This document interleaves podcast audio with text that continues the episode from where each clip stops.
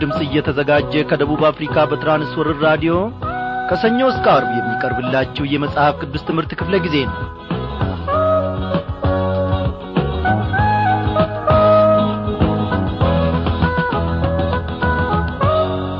በያላችሁበት ስፍራ ሆናችሁ ይህንን የራዲዮ መልእክታችንን የምታዳምጡትን ታላላቆችና ታናናሾች ሰላምታችን በጌታ በኢየሱስ ክርስቶስ ስም ይድረሳችሁ እንደምን አመሻችሁ እንላለን። በዛሬው ምሽት ክፍለ ጊዜ ጥናታችን ወገኖች ተከታታዩን የትንቢተ ሆሴን መጽሐፍ ጥናታችንን እንቀጥላለን።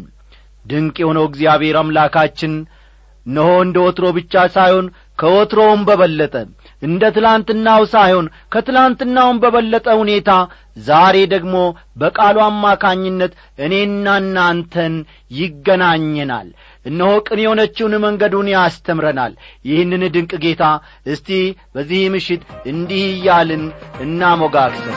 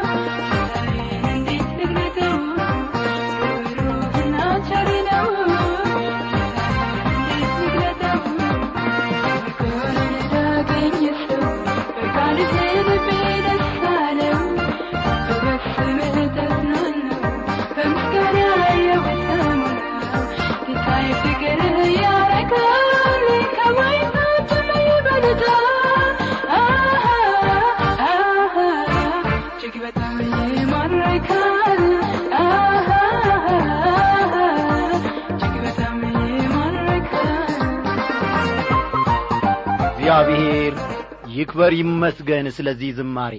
እህታችን ምሕረት በዚህ ዝማሬ ስላገለገለችን እግዚአብሔር ጨምሮ ጨማምሮ አብዝቶ ይባርካት ሳንላት አናልፍም።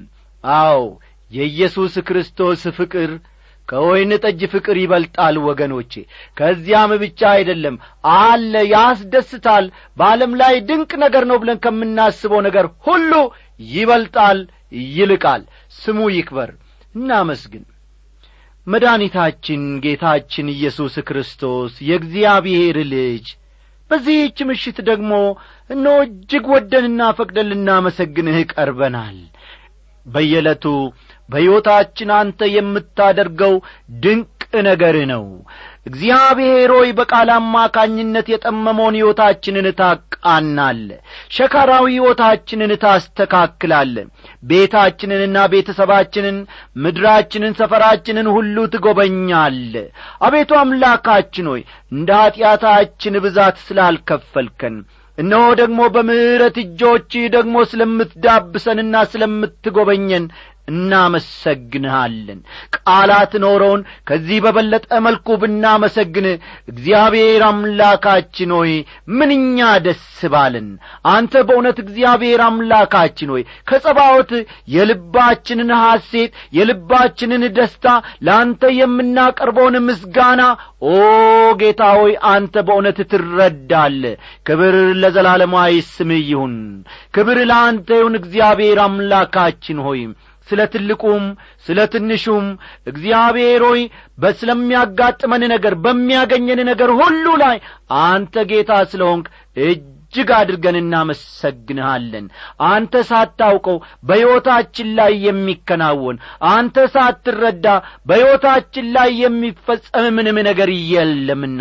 እግዚአብሔር ሆይ አንተ ደግሞ በስፍራው ስላለ ዙፋንህ ደግሞ ስለማይቀያየርና ስለማይለዋወጥ እግዚአብሔር ሆይ ለዘላለም ጌታና ዳኝ ስለሆንክ እጅግ አድርገን እናመሰግንሃለን። ስለዚህም ጌታችን ሆይ በዚህ መልክ ወደ አንተ ቀርበናል። አስተምረን እግዚአብሔር ሆይ ተናገረን። ስለ ኢየሱስ ክርስቶስ ስለ አንድ ልጅ ስም ልመናችንን ስለ ሰማ እናመሰግንሃለን። አሜን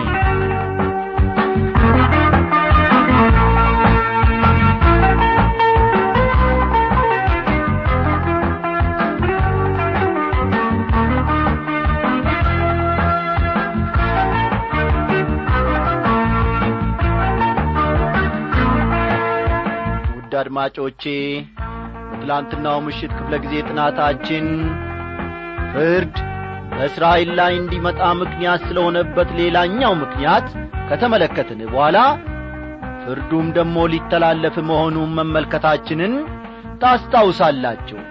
ዛሬም እንግዲህ ትላንትና ካቆምንበት ከቁጥር አስራ ሦስት እንጀምራለንና መጽሐፍ ቅዱሶቻችሁን ገለጥ ገለጥ አድርጋችሁ ትንቢተ ሆሴ ምዕራፍ አስር ቁጥር አሥራ ሦስትን ተመልከቱ።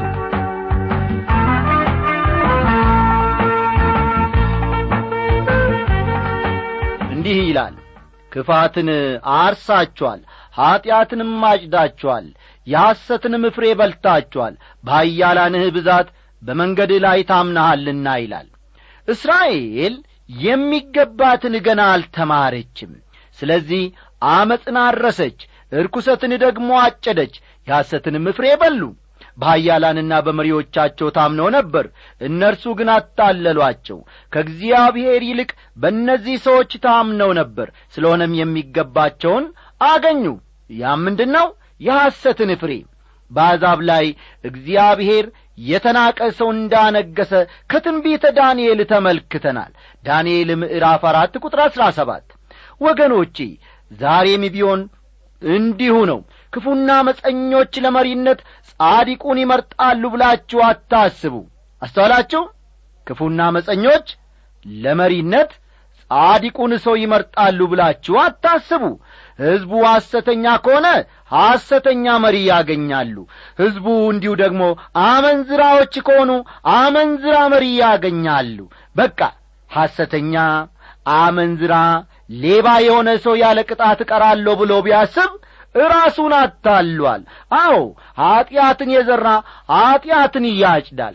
የኀጢአታችንን ውጤት ደግሞ እንዲሁ እንቀበላለን። ያ ካልሆነ ግን እግዚአብሔር ውሸታም ሊሆን ነው። ታዲያ እግዚአብሔር ውሸታም ነው ትላላችሁን? አይደለም ወገኖቼ ፈጽሞ ፈጽሞ።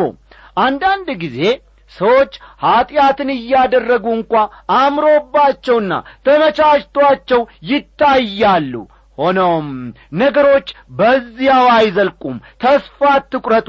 ምናልባት እኔ የእግዚአብሔር ሰው ነኝ። እኔ በጌታ ቤት ውስጥ ይህንን ያክል ዓመት ተቀምጫለሁ እግዚአብሔር ግን አልተመለከተኝም። እገሌ እየጠጣ እየሰረቀ ዘማዊም እየሆነ እነሆ አምሮበት እንዲሁ ይገባል እንዲሁ ደግሞ ይወጣል። አምሮበት እየሳቀና እያፏጨ ይሄዳል ይገባል ብላችሁ በእግዚአብሔር ፊት ምናልባት በልባችሁ ውስጥ አጉረምርማችሁ ሊሆን ይችላል። ወገኖቼ አትሳቱ። ይህ በዚህ መልኩ አይቀጥልም ይህ ማፏጨቱ ይህ ማንጐራጐሩ ይህ ቅባቱና ደስታው ፈጥኖ ይከስማል። አንድ ቀን ኀጢአተኞች የእጃቸውን ያገኛሉ። በዓለማችን የነበሩ ታላላቅ ግፈኞችና ኀጢአተኞችን አግኝታችሁ ብትጠይቋቸው የኋላ ኋላ የእጃቸውን እንዳገኙ ይነግሯችሁ ነበር። እውነቴን ነው የምላችሁ እግዚአብሔር ፈጽሞ ልጆቹን አይዘነጋም። እግዚአብሔር ልጆቹን በኀጢአን ፊት ፈጽሞ ጐብጠው እንዲሄዱና ከስቶ እንዲሄዱ አያደርግም። እግዚአብሔር ልጆቹን ቀንድ ያደርጋቸዋል የፊት ያደርጋቸዋል እንጂ ጅራታ አያደርጋቸውም። እግዚአብሔር ለዘላለም ይክበር ይመስገን። በዚህ ሰዓት ተስፋ የቈረጣችሁ ልትኖሩ ትችላላችሁ። በግራና በቀኝ በሆነው ነገር ከፊታችሁና ከኋላው በሆነው ነገር ተደናግጣችሁ ምናልባት ከንፈራችሁን ለብዙ ጊዜ መጣችሁ ሊሆን ይችላል። ወይኔ ወየው ብላችሁ ሊሆን ይችላል። ኢየሱስ ክርስቶስ በዙፋኑ ላይ ነው። ዝም በሉ ዝም በሉ ወገኖቼ። ቁጥር አሥራ አራትን እንዲሁ ተመልከቱ። በሕዝብህም መካከል ሽብር ይነሳል። እናትም ከልጆቿ ጋር በተፈጠፈጠች ጊዜ ሰልማን ቤት አርቤልን በሰልፍ ቀን እንዳፈረሰ አምባዎች ሁሉ ይፈርሳሉ ይላል። ሰልማን ማለት የአሦር ንጉሥ የስልምናሶር አጭር መጠሪያ ስሙ ነው። ቤት አርቢኤል ደግሞ ግሪኮች አርቤላ የሚሉትን ስፍራ የሚያመለክት ነው። ከአገሪቱ በስተ ሰሜን በኩል በገሊላ ግዛት ውስጥ ነው የሚገኘው። ምንም እንኳ ስለ የትኛው እንደሚናገር ከዓለም ታሪክ ማስረጃ ማግኘት ባይቻለንም በዚህ ስፍራ ጦርነት እንደ ተደረገ መረዳት ይቻላል። እናት ከልጆቿ ጋር በተፈጠፈጠች ጊዜ ይላል በእንዲህ ያለ መንገድ ሕዝብን የሚያሰቃዩ አሦራውያን ብቻ ነበሩ። በኋላ ግን ባቢሎናውያንም በዚህ መንገድ መጠቀም ጀምረዋል። በባቢሎን ምድር እያለቀሱ በነበረበት ጊዜ የእስራኤል ልጆችም ያሉት ይህን ነበር አንቺ ወራዳ የባቢሎን ልጅ ሆይ ስለ ተበቀልሽን የሚበቀልሽ የተመሰገነ ነው። ሕፃናቶችሽን ይዞ በዓለት ላይ የሚፈጠፍጣቸው የተመሰገነ ነው ይላል። መዝሙር አንድ መቶ ሰላሳ ሰባት ቁጥር ስምንትና ዘጠኝን መመልከት ይቻላል። እነዚህ ሕዝቦች በጦር ድል ያደረጉትን ሕዝብ እጅግ ጭካኔ በተሞላበት ሁኔታ ነበር የሚያሰቃዩአቸው። ዛሬ ሰለጠን በተባለበት ጊዜስ ከእነርሱ ተሽለንኛስ ተገኝተን እንሆንን እጅግ የሚያሰቅቅ የግፍ አገዳደል በተለያዩ የአገሪቷ ክፍል እንደሚፈጸሙ እንሰማለን። ቁጥር አሥራ አምስትን አንብበን የምዕራፍ አስርን ትምህርት እንጨርሳለን ማለት ነው። ከኀጢአታችሁም ክፋት የተነሣ ቤቴል እንዲሁ ያደርግባችኋል። በነጋም ጊዜ የእስራኤል ንጉሥ ፈጽሞ ይጠፋል ይላል። እንደ ተፈራው አሦራውያን መጡ። ወዲያውኑ ለባርነት ሕይወት እስራኤላውያንን ወደ አሦር ወሰዷቸው ወገኖቼ እግዚአብሔር ሲመክረንና ሲገስጸን በጊዜው ብንሰማና መለስ ብንል በፊቱም በምሕረት እንዲጐበኘን ብንወድቅ መልካም አለበለዚያ ስቃያችን የከፋ ይሆናል በጠላት ቀንበር ስር። እግዚአብሔር ከዚህ ዐይነት ሕይወት ይታደገን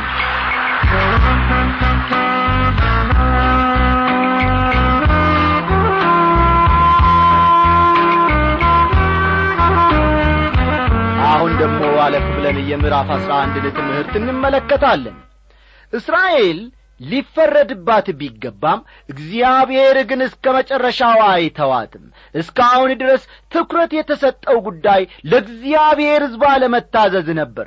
ተመልከቱ ባለፉት ምዕራፎች የተመለከትነው ለእግዚአብሔር ሕዝብ አለመታዘዛቸው ጉዳይ ነበረ። አሁን ግን ትኩረቱ ወደ አዲስ አቅጣጫ አምርቷል ይህም አዲስ የትኩረት አቅጣጫ ምንድን ነው አበበ ትሉኝ ይሆናል። ይኸውም የእግዚአብሔር ፍቅር ነው ወገኖቼ። የእግዚአብሔር ፍቅር እንዴት ግሩምና አስደናቂ ነው! እስቲ ፈጠን ብዬ ቁጥር አንድ ላንብብላችሁ። እስራኤል ሕፃን በነበረ ጊዜ ወደድኩት። ልጄንም ከግብፅ ጠራሁት ይላል። አይገርማችሁ ምን እኔ በጣም ይገርመኛል የእግዚአብሔር አሰራር ወገኖቼ ይህ ጥቅስ የሚናገረው ስለ እስራኤል ሕዝብ መሆኑ ጥርጥር የሌለበት ጉዳይ ነው። በእግዚአብሔርና በእስራኤል ሕዝብ መካከል ስላለው መቀራረብ ነው የሚናገረው። እዚህ ላይ እግዚአብሔር በሕዝብ ደረጃ እስራኤል ልጄ ነው ከግብፅ ያወጣሁትም እኔ ነኝ። ከግብፅ ያወጣሁት ታዛዥና ከሌሎች የተለየ ስለሆነ አይደለም። ያን ጊዜም እንኳ ቢሆን ጣዖትን እያመለኩ ነበር። ሆኖም ስለ ወደድኳቸው ከግብፅ አወጣኋቸው ነው እግዚአብሔር የሚለው ውድ አድማጮቼ።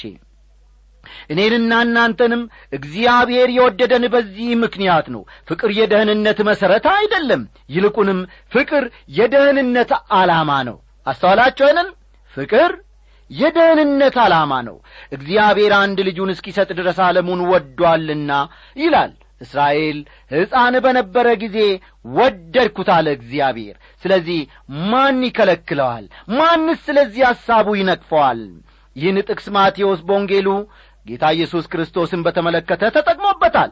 የብሉይ ኪዳንን ቃል እንዴት የወደፊቱን በተመለከተ መጠቀም እንደሚቻል ይህ አንድ ምሳሌ ነው ያ በቤተልሔም የተወለደ ሕፃን ከእስራኤል ወገን ነበር።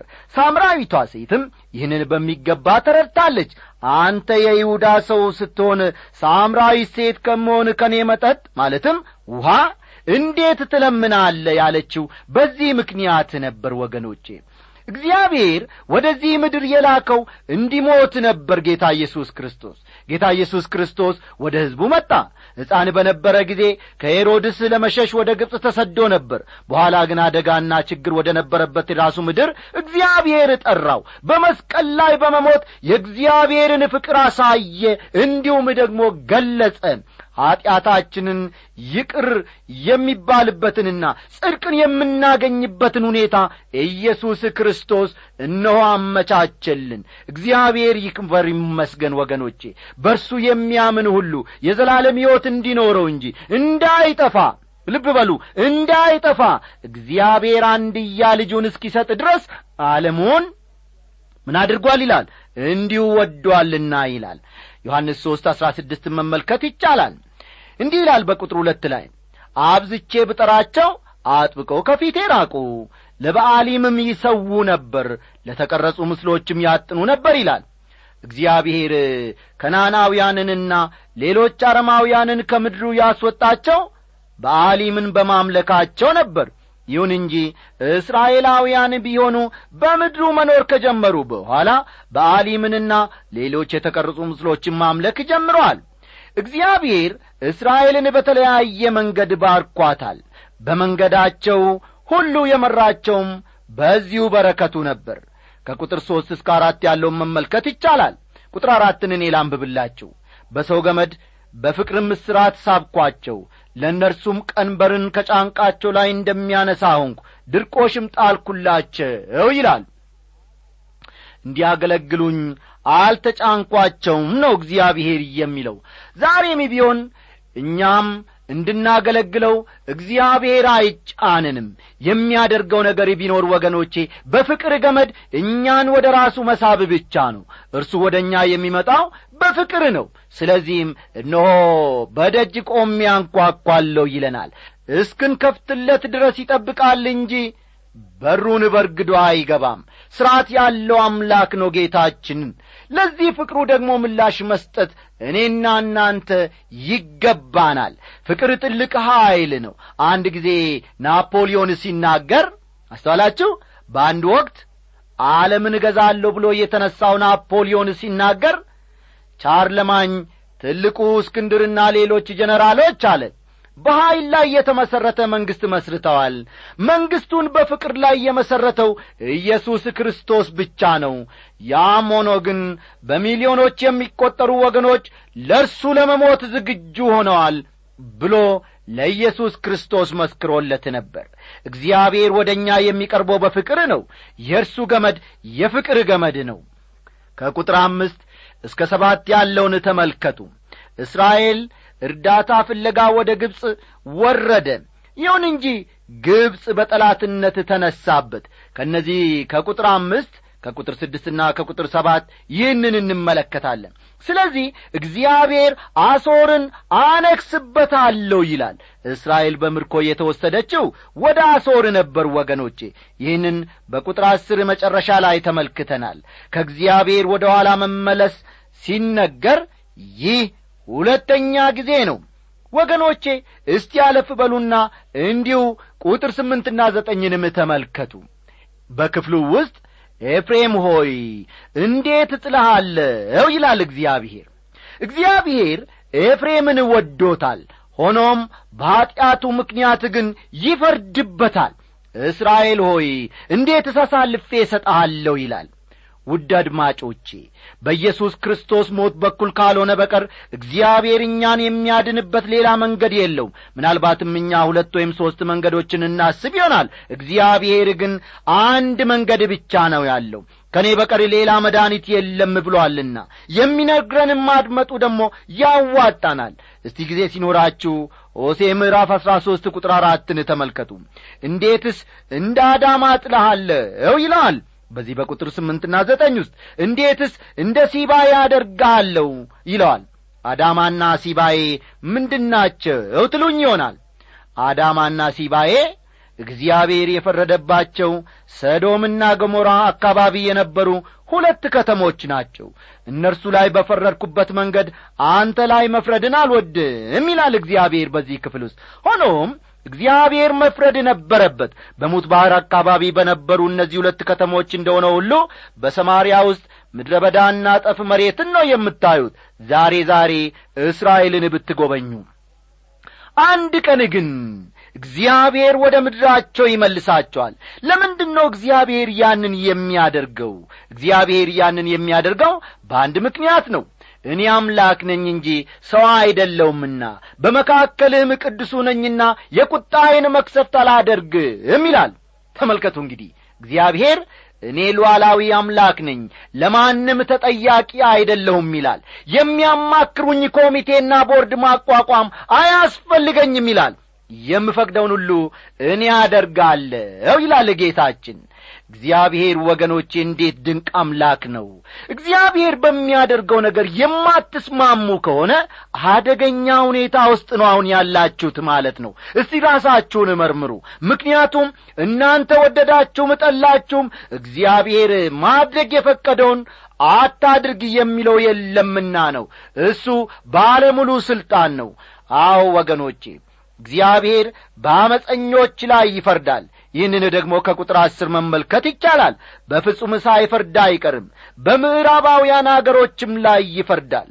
ቁጥር አሥራ አንድና አሥራ ሁለትንም እንዲሁ መመልከት ትችላላችሁ አሁንም ቢሆን ደቡባዊ የይሁዳ መንግሥት ጥቂት መልካም ነገሥታት ነበሩት። ሰሜናዊ መንግሥት ግን አንድም ጊዜ መልካም ንጉሥ አልነበረውም። አንዳንድ ነገሥታት እግዚአብሔርን ፈላጊዎች መሆናቸውን ቢናገሩም እየዋሹና እያታለሉ ነበር ዛሬ ሰውን ሁሉ ማታለል የምንችልበት ዘመን ላይ ነው ያለ ነው በቴሌቪዥን በምናየው ምስል በሬዲዮ በምንሰማው ዜና እንዲሁም በጋዜጣ በምናነበው ሀተታ በአንድ ጊዜ በጣም ብዛት ያላቸውን ሰዎች ማታለል ይቻላል። ይሁን እንጂ ወገኖቼ እግዚአብሔርን ፈጽሞ ማታለል አይቻልም። አንድ ቀን በእውነት ሚዛን እሱ ይፈርዳል። ሃሌሉያ! እስቲ ሆሴ ምዕራፍ አሥራ ሁለት ቁጥር ሁለትን ተመልከቱ። እንዲሁም ደግሞ አለፍ ብላችሁ እስከ ቁጥር አራት ያለውን ቃል ተመልከቱ።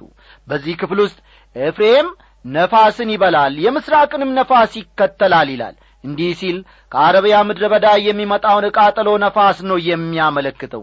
ስለሆነም እግዚአብሔር ከምስራቅ እንደሚመጣው ቃጥሎ ነፋስ ሁሉ እንዲሁ አሦራውያን ወደዚህ ምድር እንደሚያጡ አደርጋለሁ በማለት እግዚአብሔር ሕዝቡን ያስጠነቅቃል ያዕቆብ ተንኰልን የጀመረው ገና በእናቱ ማዕፀን እያለ ነበር። የበኩር ልጅ ሆኖ ለመወለድ ግፊያውን የጀመረው እዚያው እናቱ ማዕፀን ውስጥ እያለ ነበር። በእናቱ ማዕፀን ሆኖ ትግል ጀመረ።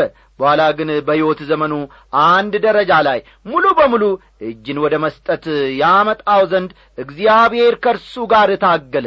የባረከውም ከዚያ በኋላ ነበር። ከመልአኩም ጋር ታግሎ አሸነፈ ይላል ቃሉ ያዕቆብ እንዴት ነበር ያሸነፈው ትሉ ይሆናል። ዛሬ ወገኖቼ በቴሌቪዥን እንደምናያቸው የነጻ ትግል ታጋዮች በልምምድ የዳበረ አካል ስለ ነበረው ነውን? ትሉኝ ይሆናል። አይደለም በፍጹም አይደለም።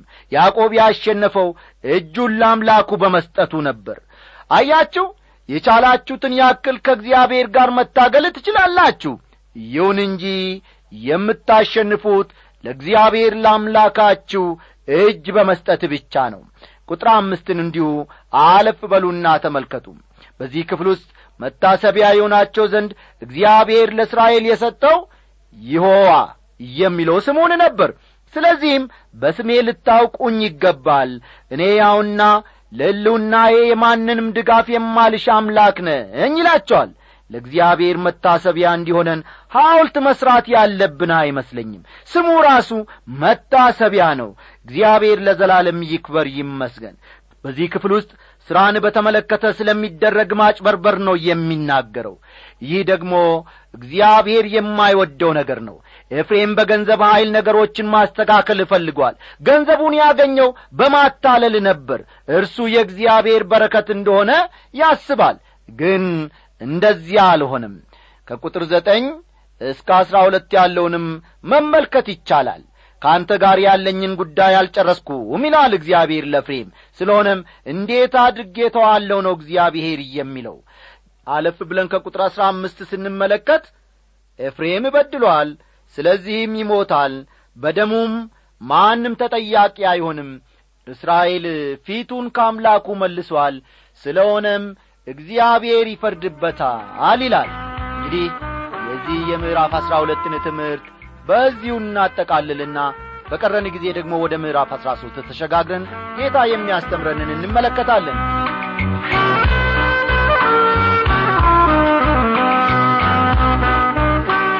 ወዳጆች ከዚህ ከምዕራፍ አሥራ ሦስት የምንመለከተው እግዚአብሔር በእስራኤል ላይ መፍረዱ የማይቀር መሆኑን ነው። ቁጥር አንድ ላንብብላችሁ። ኤፍሬም በተናገረ ጊዜ ፍርሃት ነበረ። በእስራኤልም ዘንድ ታበየ ነገር ግን በዓልን በማብለክ በበደለ ጊዜ ሞተ ይላል። በሌላ አነጋገር ኤፍሬም ሕያው አምላክን ያገለግል በነበረበት ጊዜ እግዚአብሔር ከፍ ከፍ አደረገው። በዓልም ማምለክ በጀመረ ጊዜ ግን ሞተ ማለት ነው። ኤፍሬም ብቻውን ሳይሆን ምድሪቱም አብራ ሞታለች። እስከ ዛሬም ገና ሕይወት አልዘራችም። ከቁጥር ሁለት ደግሞ አሁንም ኀጢአትን ይሠሩ ዘንድ ጨመሩ። በብራቸውም ለራሳቸው ቀልጦ የተሠራ ምስልን እንደ ጥበባቸውም ጣዖታትን ሰርተዋል። ሁሉም የሠራተኛ ሥራ ናቸው ይላል። ይህ የሚያመለክተው የአምልኮ ሥርዓትን ነው። ሕዝቡ በአምልኮ መልክ የወርቁን ጥጃ ይስም ነበር። አንዳንድ ሰዎች አንድ ዐይነት ምስል ወይም መሬትን መሳም ለእግዚአብሔር እንደ መስገድ ይቈጠራል የሚል አመለካከት አላቸው። ወደ እስራኤል በሄድንበት ጊዜ አንዲት ሴት በጒልበቷ ተንበርክካ ጌታ ተቀብሮበት የነበረውን መቃብር ትስም ነበር እኔም ከዚህ አካባቢ ውሃ እንኳ እንዳንጠጣ እንደ ተነገረን ረሳሽው እንዴ? አሁን ደግሞ አንቺ ድንጋዩን እየሳምሽ ነው። ስለዚህ ተነሽ አልኳት። እርሷ ግን ይህ ስፍራ እኮ ጌታ ተቀብሮበት የነበረ ስፍራ ነው ስለሆነም ቦታው ቅዱስ ነው አለችን። እኔም እርሱ በዚህ የለም በአሁኑ ሰዓት እርሱ በእግዚአብሔር ቀኝ ነው ያለው። ስለዚህም አሁን እርሱም ማመስገንና ማምለክ እንጂ መሳም አትቺም ስል መለስኩላት ያውና እውነተኛውን አምላክ ለማምለክ ሲባል ማንኛውንም ምስልም ሆነ መሬትን ወይም ሳንቃና ግድግዳውን መሳምና መሳለም በፍጹም የማይገባ ነው ወገኖቼ። ቁጥር ሦስትና አራት እንዲሁም ቁጥር አምስትና ስድስትን ተመልከቱ። ያድነኛል ብለን የተለያዩ መንገዶችን አዘጋጅተን ይሆናል ወገኖቼ። ይሁን እንጂ እውነተኛ ዳኛችን እርሱ ብቻ ነው ስለዚህም በእርሱ መንገድ ብቻ ነው ወደ እርሱ መምጣት ያለብን። ጌታ ኢየሱስ ክርስቶስ እኔ መንገድና እውነት ሕይወትም ነኝ በእኔ በቀር ወደ አብ የሚመጣ የለም ሲል ተናግሯል። ከግብፅ ምድር ያወጣው አምላክህ እኔ ነበርኩ አንተ ግን ረሳኸኝ ስለዚህም እፈርድብሃለሁ ይላል እግዚአብሔር በዚህ በቁጥር አምስትና ስድስት ውስጥ። ቁጥር ሰባትና ስምንትንም ተመልከቱ። እዚህ ላይ አንድ የሚያስገርም ትንቢታዊ ነገርን እንመለከታለን። ከዳንኤል ትንቢት እንደ ተመለከት ነው ምዕራፍ ሰባት ውስጥ ማለት ነው። ባቢሎን በአንበሳ ተመስሏል ግሪክ በነብር ሜዶንና ፋርስ ደግሞ በድብ ተመስለው ቀርበዋል። አሁን በትንቢተ ሆሴ ደግሞ እንደ አንበሳና እንደ ነብር ሆኖ ወደ ሕዝቡ እንደሚመጣ እግዚአብሔር ይናገራል። በትንቢተ ሆሴ ምዕራፍ አሥራ ሦስት ቁጥር ዘጠኝ እስራኤል ሆይ በእኔ በረዳት ላይ በመነሳትህ ጥፋት ነው ይለዋል አንዳንድ ጊዜ በሚደርስብን ነገር እግዚአብሔርን እናማርራለን ወገኖቼ። እንዲህ ያለ ሁኔታ ሲገጥመን ይህን ጥቅስ ማስታወሱ እጅግ ይጠቅማል። ምዕራፍ አሥራ አራት ደግሞ ስለ እስራኤል የወደፊት ተስፋ የሚናገር በመሆኑ በጣም ደስ የሚል ምዕራፍ ነው። ሕዝቡ በምርኮ የተወሰዱት በኀጢአታቸው ምክንያት እንደሆነ እግዚአብሔር ይናገራል። አመፃቸውንም እፈውሳለሁ ይላል። በሌላ አነጋገር ምንም እንኳ ፊታቸውን ከኔ ቢመልሱም ይቅር ማለቱ ነው። ከቁጥር አራት እስከ ሰባት ባለው ስፍራ እንዲሁ ወዳቸዋለሁ ነው እግዚአብሔር የሚለው። በምዕራፍ አሥራ አራት ቁጥር ዘጠኝ እጅግ አስደሳች የሆነ ጥቅስ እናገኛለን። አንድ ደረጃ ላይ ኤፍሬም ጣዖት ማምለኩን እርግፍ አድርጎ የሚተውበት ጊዜ ይመጣል። አስተዋላችሁ አይደል? ኤፍሬምም ጣዖትን የሚጠላበትና የሚጸየፍበት ጊዜ ይመጣል። ወዳጆቼ እግዚአብሔር ተው የሚለንን ነገር በጊዜው ብንተው መልካም ነው በረከትን ያስገኛልና። እግዚአብሔር እየተመሰገነ ይሁን። የዛሬው ትምህርታችን እዚህ ላይ አበቃ። ደህና አደሩ